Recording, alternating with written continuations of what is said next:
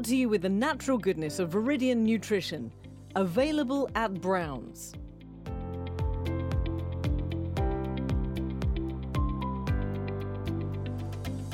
I'm Trudy Kerr, and welcome to The Interviewer. In this series, I talk to artists, campaigners, men and women of influence, musicians, performers, sportsmen and women, politicians, businessmen and women, and anyone who shapes the fabric of our society.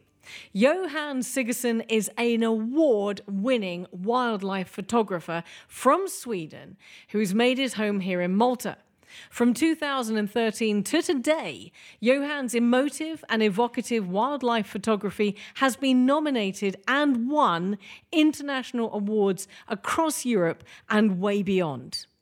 But Johan's most recent piece is based here in Malta. Marvelous Malta, where the wild orchids grow, is exactly that a large format, hardback coffee table work of art that shows a very different wildlife, both in detail and the abstract. And incidentally, Johan was one of the very first people that I interviewed as a drive time DJ nearly five years ago, as a very special place in my heart because you were actually very kind to me on that show. Thank you so much, Johan. Thank you for being here. Thank you for having me. Was it five years ago already? I think it's nearly five, or it is five years ago. What are we in November? Yeah, it would have been five years ago. Really? Time passes fast. Uh, Time passes fast. I can remember you being the very first interview, and I remember thinking to myself, how on earth do I do interviews? How do I press all the buttons? You never told me this before that I was I was that nice to you. Was I that professional? Um, listen, I'm really excited because I follow you. I have followed you since I met you nearly five years ago. Uh, and we're going to talk about your most recent work and your book in a few minutes. But before we do that, I want to kind of set the background story because here you are, a wildlife photographer in Malta who's been here 20 years. Explain to me, first of all, how did you get into photography and why did you get into photography? Well, um, I was always interested in the in the natural world uh, since I was very very young. Photography came a little bit later. Hasn't been that long actually. I started properly say 2012. I went on a safari that I got as a as a birthday present, I believe it was. I bought a relatively cheap uh, DSLR camera, a rented lens, and uh, off we went. From there on, I, on that on that safari, I took one image, or I took many several images, of course, but one of the images I sent into the Wildlife Photographer of the Year. It's a competition hosted by BBC and the National History Museum in London. And it actually came to the final uh, out of 50,000 entries. So I thought maybe this is this is what I should be doing. Hang on a second, hang on a second. Yeah, let's go back. So you've always been interested in wildlife. You get a birthday present to go on safari. You buy a, a camera and you rent the lens, and then you outdo thousands of other people who've been doing this for a really long time. Yeah, it's true. I think it's about at that time. To the final, you it was like 1,000 pictures out of 50,000. So either it was just luck or uh, or it was some kind of talent, obviously. Uh, but yeah, it was exciting, and obviously I got inspired and wanted to do more. I bought my own lens eventually, obviously, and uh, and it continued from there. Yeah. But what were you doing before you went on safari, took this photograph, what you know, got to the finals and decided that's what you should be doing? I have a, an education in um, graphic design, and uh, I used to work with websites, uh, doing flyers, and all these kind of things here in Malta. Actually, for various reasons, I stopped that, and I started my own travel agency, like uh, language travel agency, for a few years, uh, which which I stopped uh, when the that big recession. And after that, we had kids, so it was a good time to. My my wife works full time, so it was a too, uh, good time to have kids. Then I decided to stay at home with the kids for a few years, and then in 2012, I started this photography sort of journey. So graphic design is not that unrelated to photography in that both of those are creative and uh, as part of a graphic designer you're going to be looking at images a lot of the time and you're going to be judging what is a good image and what is a not a, a good image so you kind of had a bit of a head start Yeah, that I was always interested interested in nature, and I was always interested in the sort of graphic design world, so to speak. But and I think that shows also in my images. I'm not fanatic about what is on the images. I'm more interested in how what they look like. So many wildlife photographers or nature photographers, uh, they are get excited when it's some specific species on the pictures. I'm more interested when it looks good, uh, whether it's a polar bear from the Arctic or if it's a bee from here in Malta. So yeah, I think it shows a bit in my in my images. Yeah, so the composition is the king composition. Yeah, composition and uh, obviously forms and shapes and, and lines and, and patterns and so on. Yeah. You had this passion for wildlife, then you came a finalist in this BBC competition, and that kick-started your interest in becoming a wildlife photographer. But here's my question for you. You take wildlife photography in regions that are not local to Malta. So I can understand Scandinavia and I can understand taking photographs in Malta, but you also have some incredible photography in Africa and Asia. Why those regions? What what particularly interested you about those regions? I mean, I've been watching nature documentaries on TV since I was uh, a little boy. So obviously, Africa is always interesting. I mean, the most important thing for me is how the picture looks, but obviously, my nature interest also sort of inspires me to go to, to different places and see different things. But again, a straight up portrait of a lion in Africa doesn't really inspire me. It has to be something something different. Obviously, it's nice to go to different places, and also my my job takes me to different places. I also work as a as a guide on tours. So uh, I, I go where, where, where the company wants me to go, obviously, uh, whether that is Scandinavia or Madagascar or Japan or whatever it might be. It's a combination of, of a lot of things that uh, takes you to these places, which is obviously amazing. So then why Malta? So I'm trying to bring this full circle. What brought you to Malta in the first place? And my wife. Oh wow. Now my wife Okay. is Maltese. okay. We were actually supposed to live in Sweden. She was to, supposed to move to Sweden. She had the, it was before Malta was part of the EU, so there was a lot of administrating bureaucracy kind of things, interviews in Rome with the embassies and these kind of things. And when we got everything settled and she was supposed to move, we got uh, a good client here in Malta for for uh, graphic design and and so on. So we decided to stay for. For a few months to see how it went, and I'm still here 20, 20 years later. years later. I, I can totally empathize with that story. Yeah. Absolutely. I was supposed to be here for three months as well. Yeah. So, to round that up, wildlife photography because that was your passion and because you borrowed a lens and bought a camera and became a finalist in a rather big competition. Malta because your wife brought you here and these locations that you go to take photography because that's where the interesting stuff is but also because you also have interest in working there as a guide. Yeah. Correct. Right. But sorry to be blunt, but how does an award winning wildlife photographer make an income? That's that's the problem. As I said, my bread and butter is selling prints, uh, fine art prints uh, that people hang on the wall. Either I sell them privately from me to, to the actual client, or through a gallery, or or through websites and so on. Uh, and then, as I said, I also work as a guide on these tours, uh, which pays quite well, but obviously they're not that frequent. It doesn't happen every week. It's a few times every year. And probably not even now because of the pandemic. No, um, I haven't had any of those uh, trips since uh, obviously since 2019. So that was one of the reasons why I did this book because I was sort of trapped here.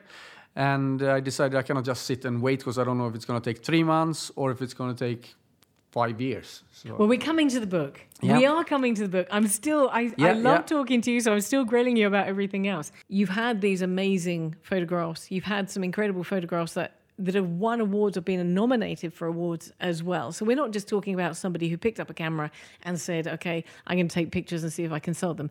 You're a very accomplished photographer as well. When going back, when you picked up that camera for the first time and you went on that safari, Could you ever have imagined that this is where you'd be doing this full time? No, not at all. I had no idea how to use the camera at the time. I had the camera before, but it was always on automatic, uh, like everyone else uses it. And I actually, we had a guide on that trip, which I actually had to ask how to use it. We were there for like a week, and I didn't know how to set, you know, the most basic settings of the camera.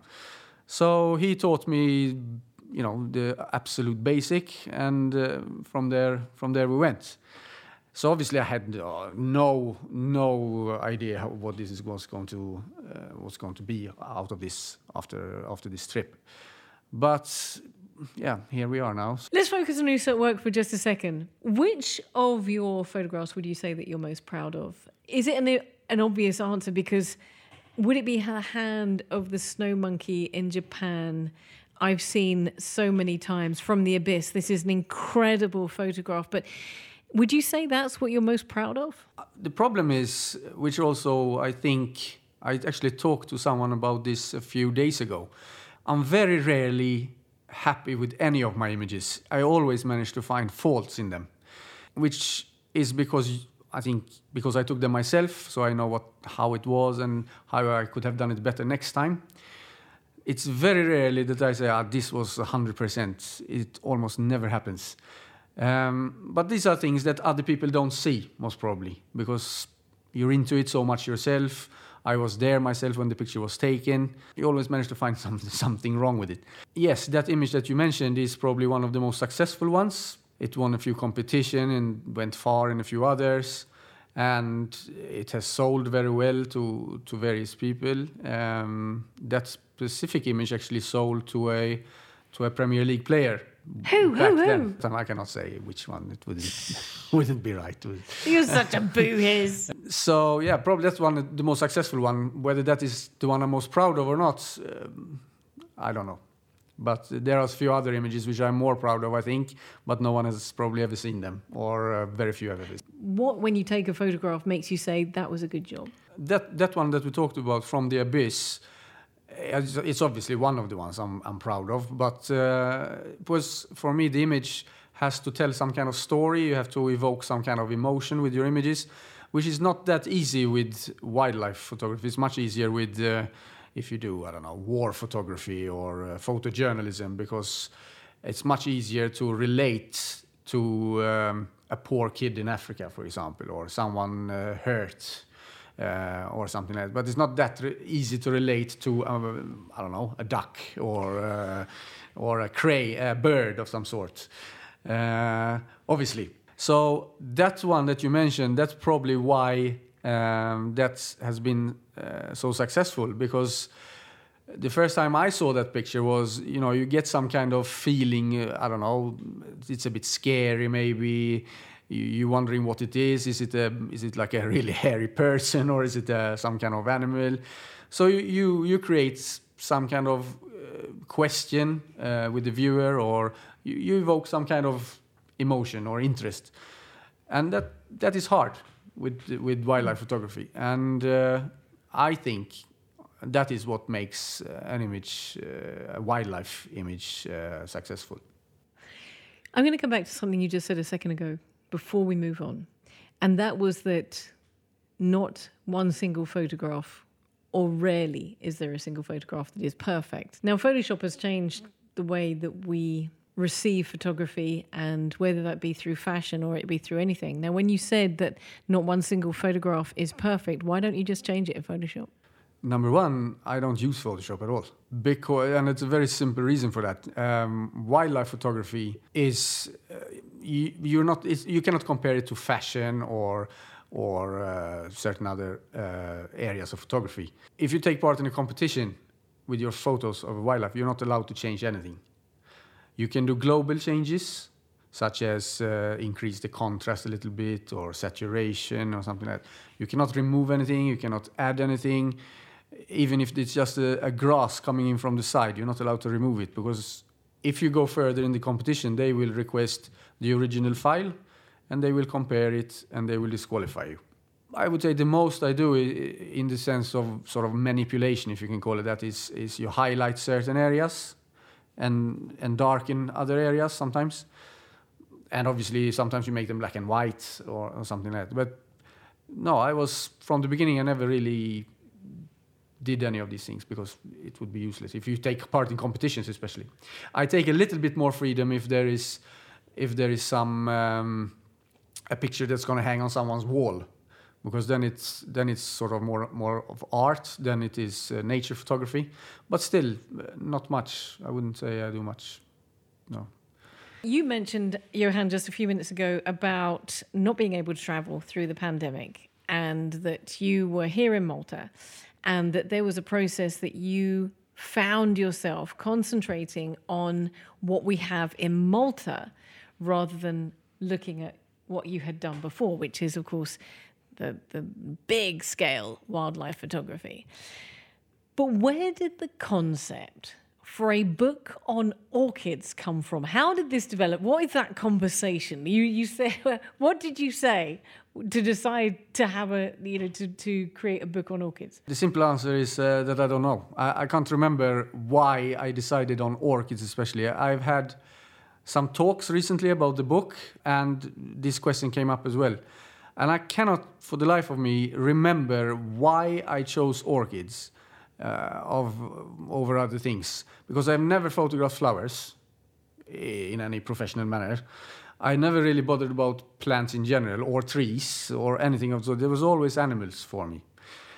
And but when the pandemic hit, uh, obviously all the travel plans went went uh, bust, and and I had to. Eventually, I decided I have to do something. So this will be a good time to do something locally. I know that I saw one of the orchids, which is uh, a very specific orchid, which sparked my interest. It is called the Naked Man orchid, which actually looks like a naked man.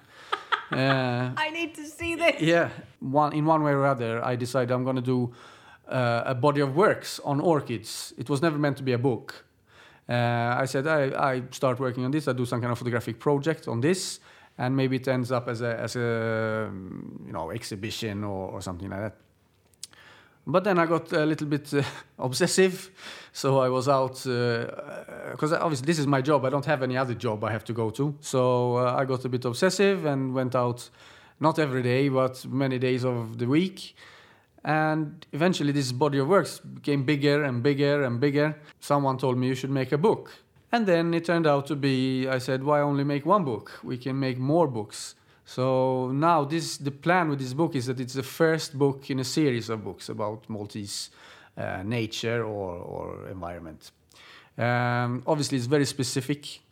It's only orchids. It's not only. It's not even flowers in Malta. It's orchids in Malta. Well, hang on a second. Is are there enough orchids in Malta to make a very large, hardback, thick, inch thick book about? There are 37 different species, all in all. From the beginning, I uh, quickly realized I would never be able to photograph all of them. Why? It's not like they run away. Uh, no, but some of them are extremely rare. There's only one or, or two plants left in all of Malta. You're serious? Yeah, yeah, yeah. And there is a species of orchid in Malta where there's only one or two of this plant left. Yeah, many. When you ask someone how many species of orchids do we have, it's very hard to answer exactly because some of the species hasn't been observed for for example 10 years. Does that mean that we it doesn't exist anymore?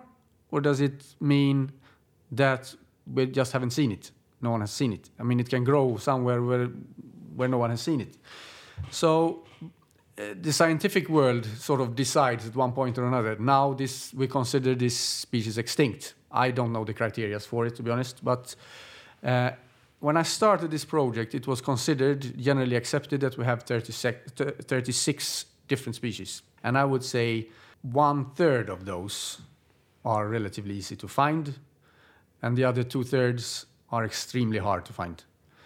Uh, either because they are presumed extinct or no one has seen them for a long time, or that there is only a very few plants left like the cover image of the book, for example, there is extremely few left. And I was very lucky to find that one. Of the 37 different types of orchid, how many did you manage to, to shoot? That's also a bit hard to say.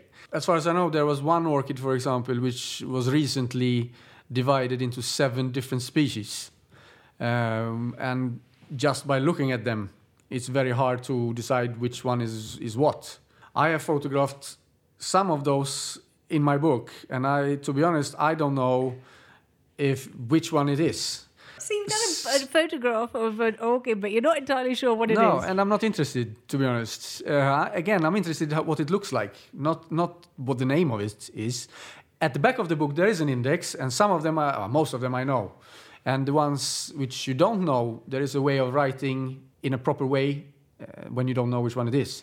It was never interesting for me to these things. I'm a photographer, not a botanist. The the whole book is about shapes, forms, um, patterns, and so on. If if someone is interested in all the different, uh, like a comprehensive guide to Maltese orchids, this is not the book.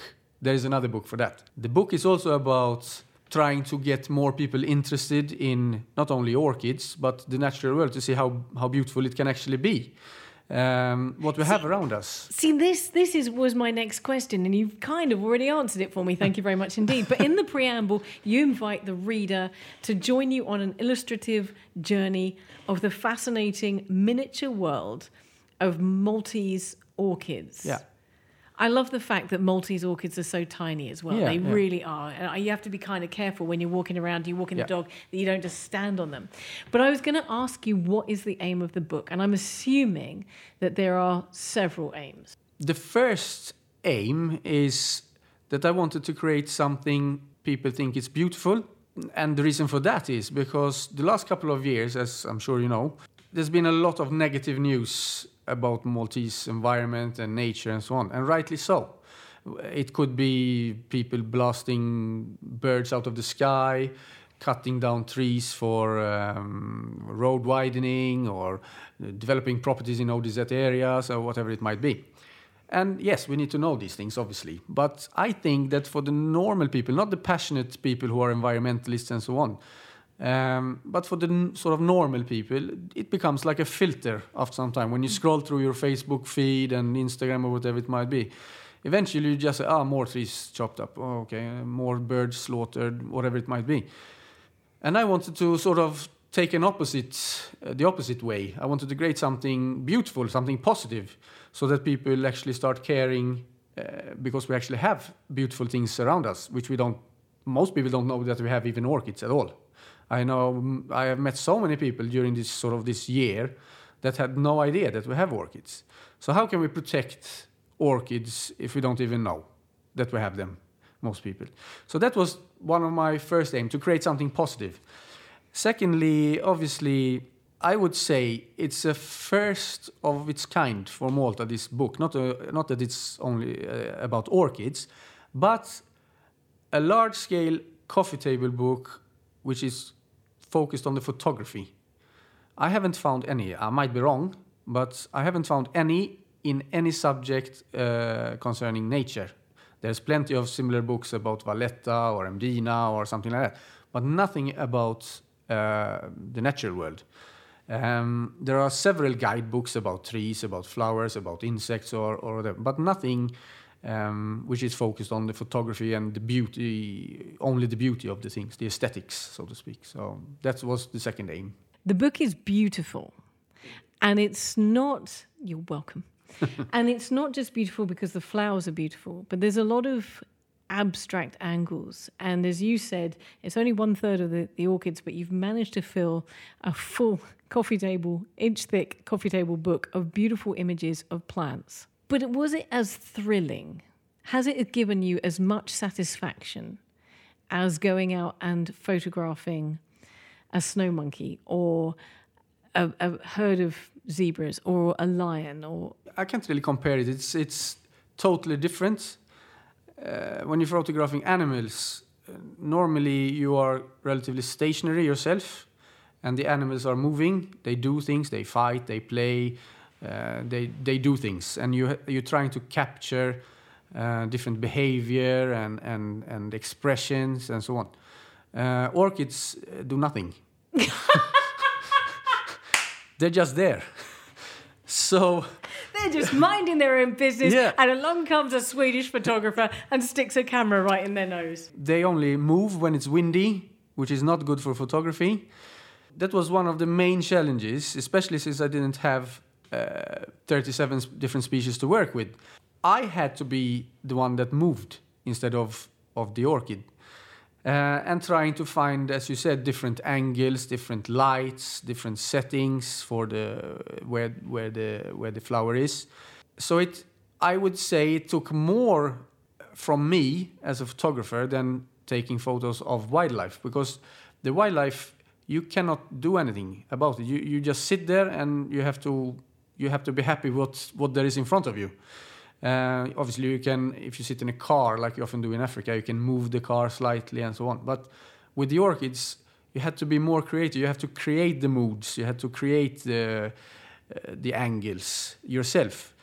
Um, it was very often uh, just just as an example, you you you find as a photographer, it was not enough to find one orchid because that orchid could not be good in a good position for photography, you, even if it's a rare one.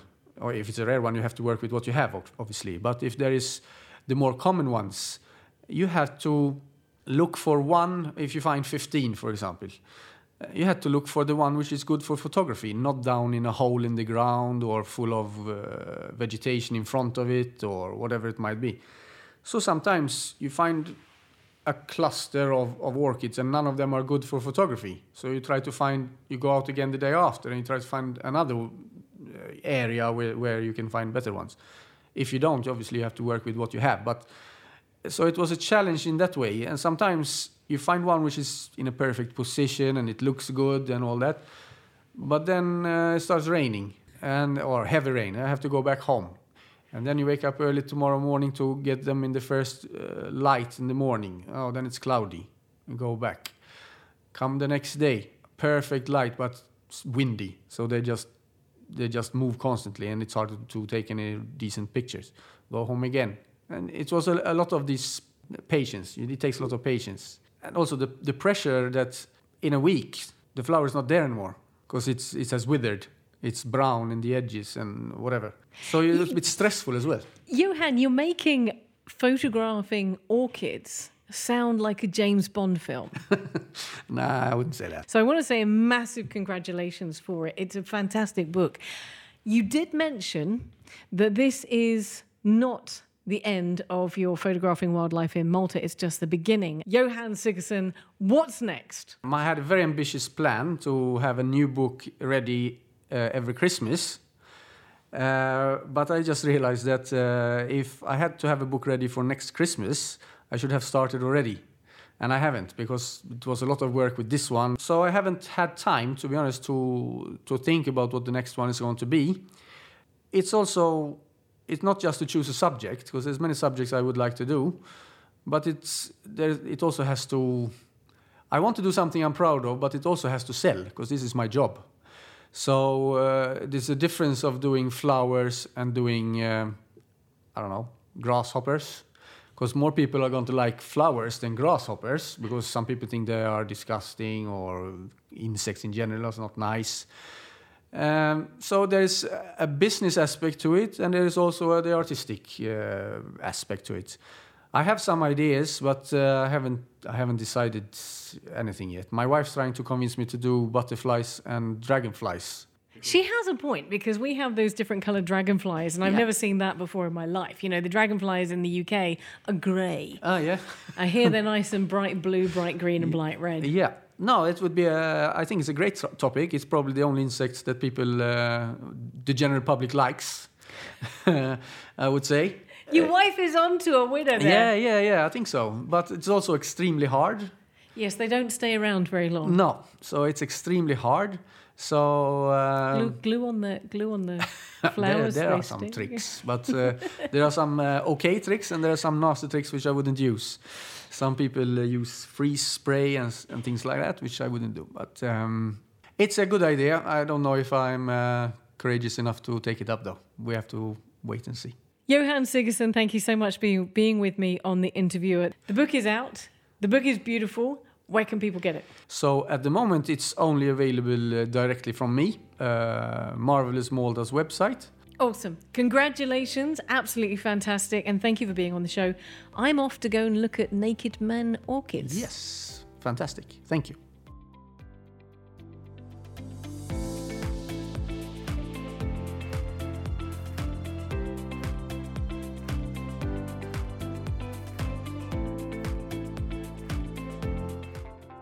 Viridian Nutrition range of 200 plus award winning products includes vitamins, minerals, herbs, nutritional oils, specialty supplements, tinctures, and balms, all formulated to be helpful, efficacious, and pure. By choosing our Viridian Nutrition range, you are one step closer to your goal of 100% wellness. Ethical vitamins with an organic heart. Available at all Browns outlets. Browns and you.